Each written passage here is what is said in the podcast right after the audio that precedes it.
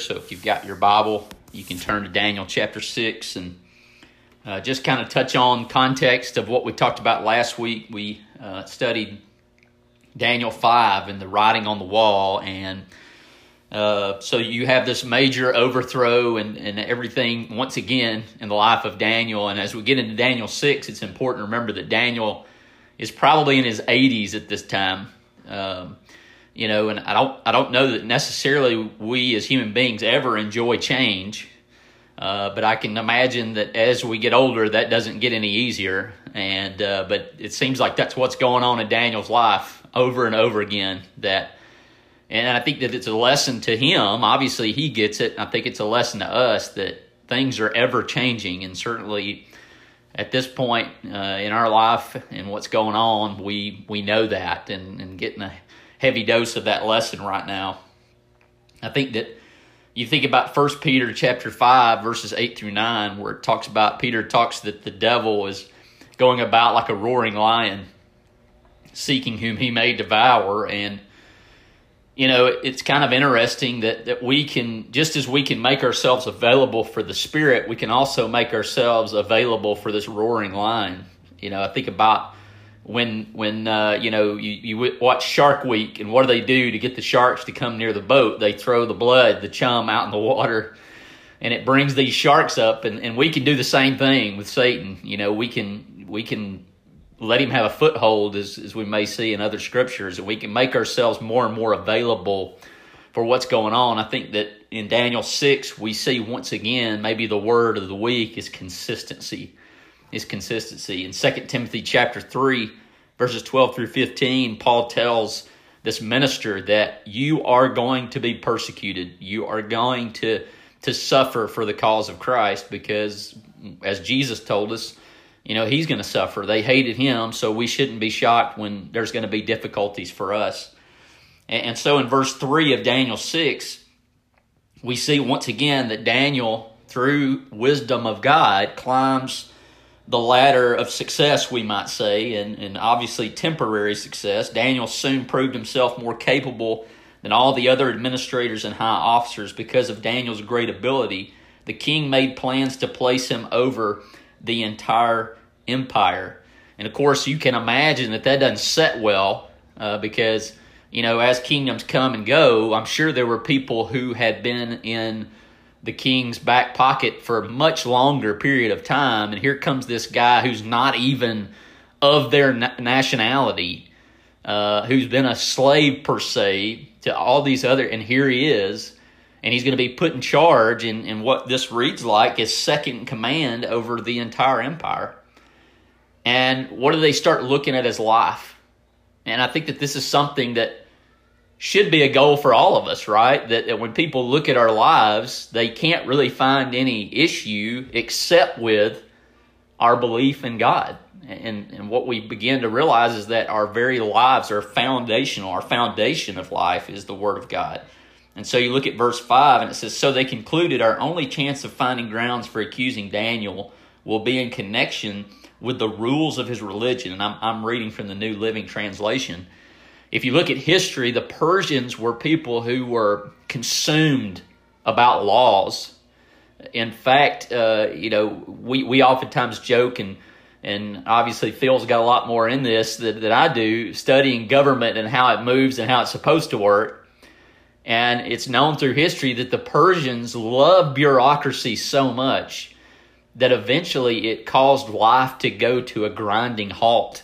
And so this is just kind of a, a wink and nod to that that you know the only way we can figure out a way to bring this guy down is we got to make some kind of rule regarding his belief system and, and see if he'll bend. But notice that they even know.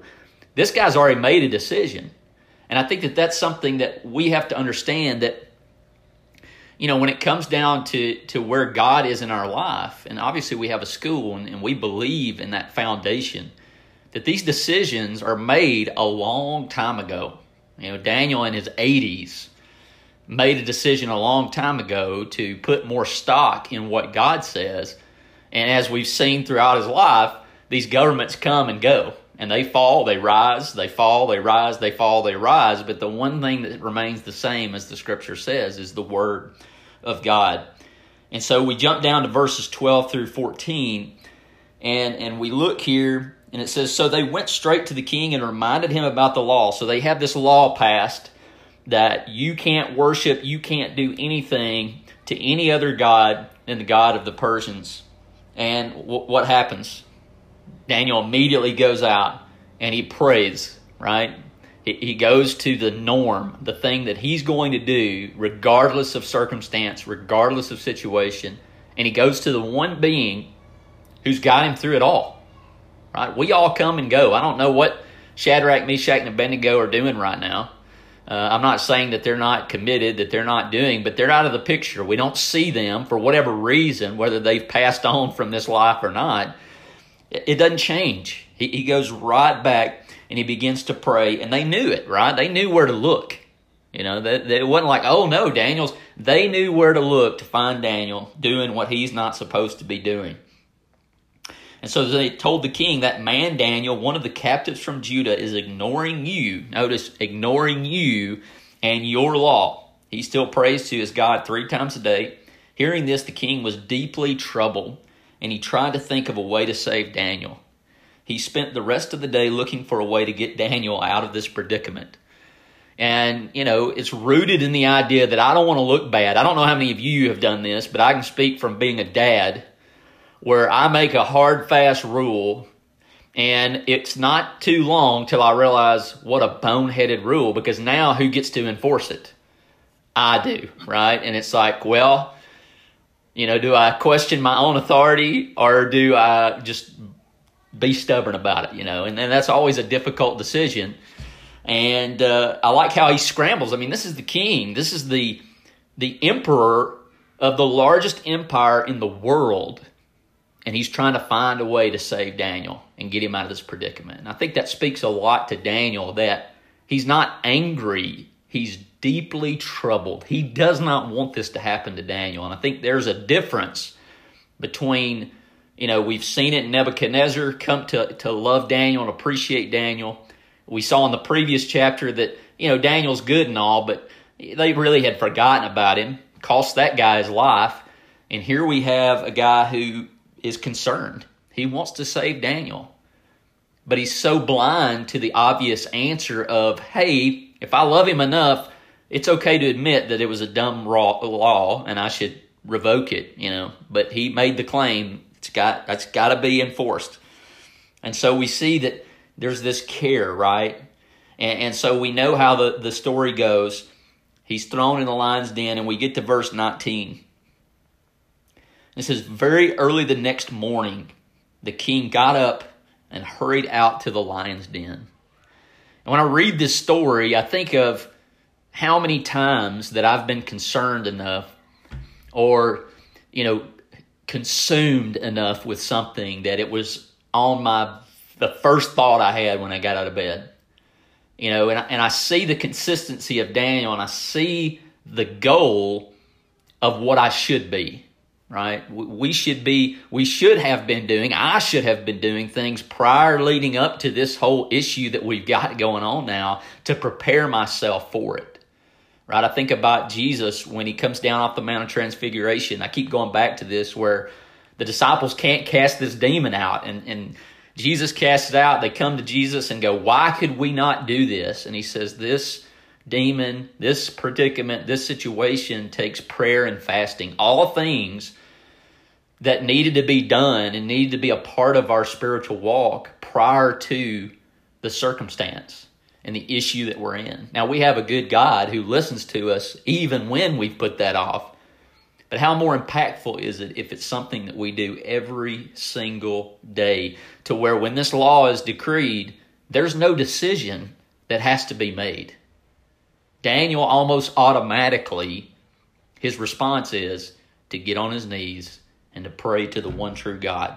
And so notice at the very earliest hour, the king comes to check on Daniel. And I think we've probably, if we've lived long enough, we've all had one of those nights, and I've had many, where you just roll around all night, hoping and praying uh, that whatever the outcome is, it's a good one, right? And so he runs, and then verse 20, notice that this king, what he says about Daniel's God. When he got there, he called out in anguish Daniel, servant of the living God, was your God, whom you serve so faithfully, able to rescue you from the lions? Notice the living God in comparison to the wooden, unmoving idols, the things that could not save him. This king himself could not save him out of his own stubbornness. And these men who wanted him to die could not touch him. So notice that Daniel saved from several different issues here, right? He's saved from these men. He's saved from the mouths of the lions.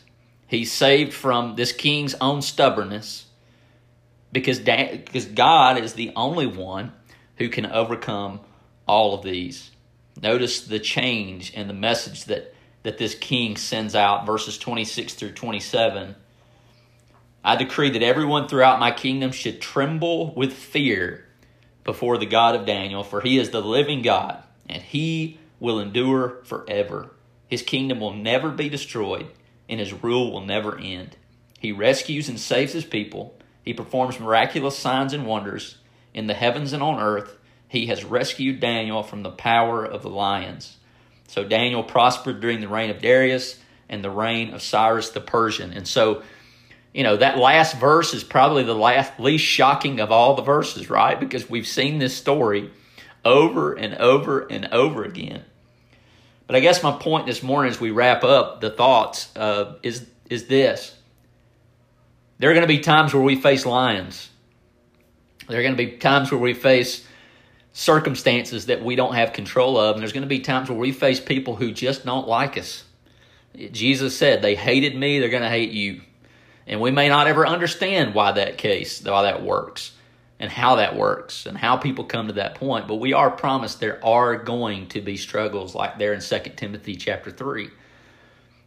But understanding that, knowing that, much like the wise man and the foolish man who both built houses, who both had storms come in their life, one built their house on the rock. And so as I think about the illustration of, you know, uh, Daniel, from a spiritual standpoint, was not thrown into a lion's den with a lot of blood and enticing uh, flavors. You know, he had prepared himself for this situation, even though I'm sure there's no way that he would have known this specific circumstance was coming, much like the coronavirus. Although we had several months of warning, we never thought that it would get to this point.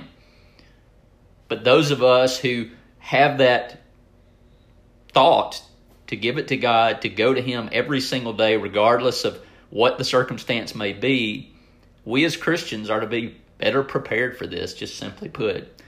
And, understand that, yes, there are going to be difficulties. And yes, admitting, you know, think about Josh talking about, hey, I'm struggling with this. What an amazing testimony, right? I mean, the tendency is we want to put on a really good facade. Oh, I'm fine. I'm great. And, and that's not what Scripture teaches. Scripture teaches us to be vulnerable, to admit that we need help.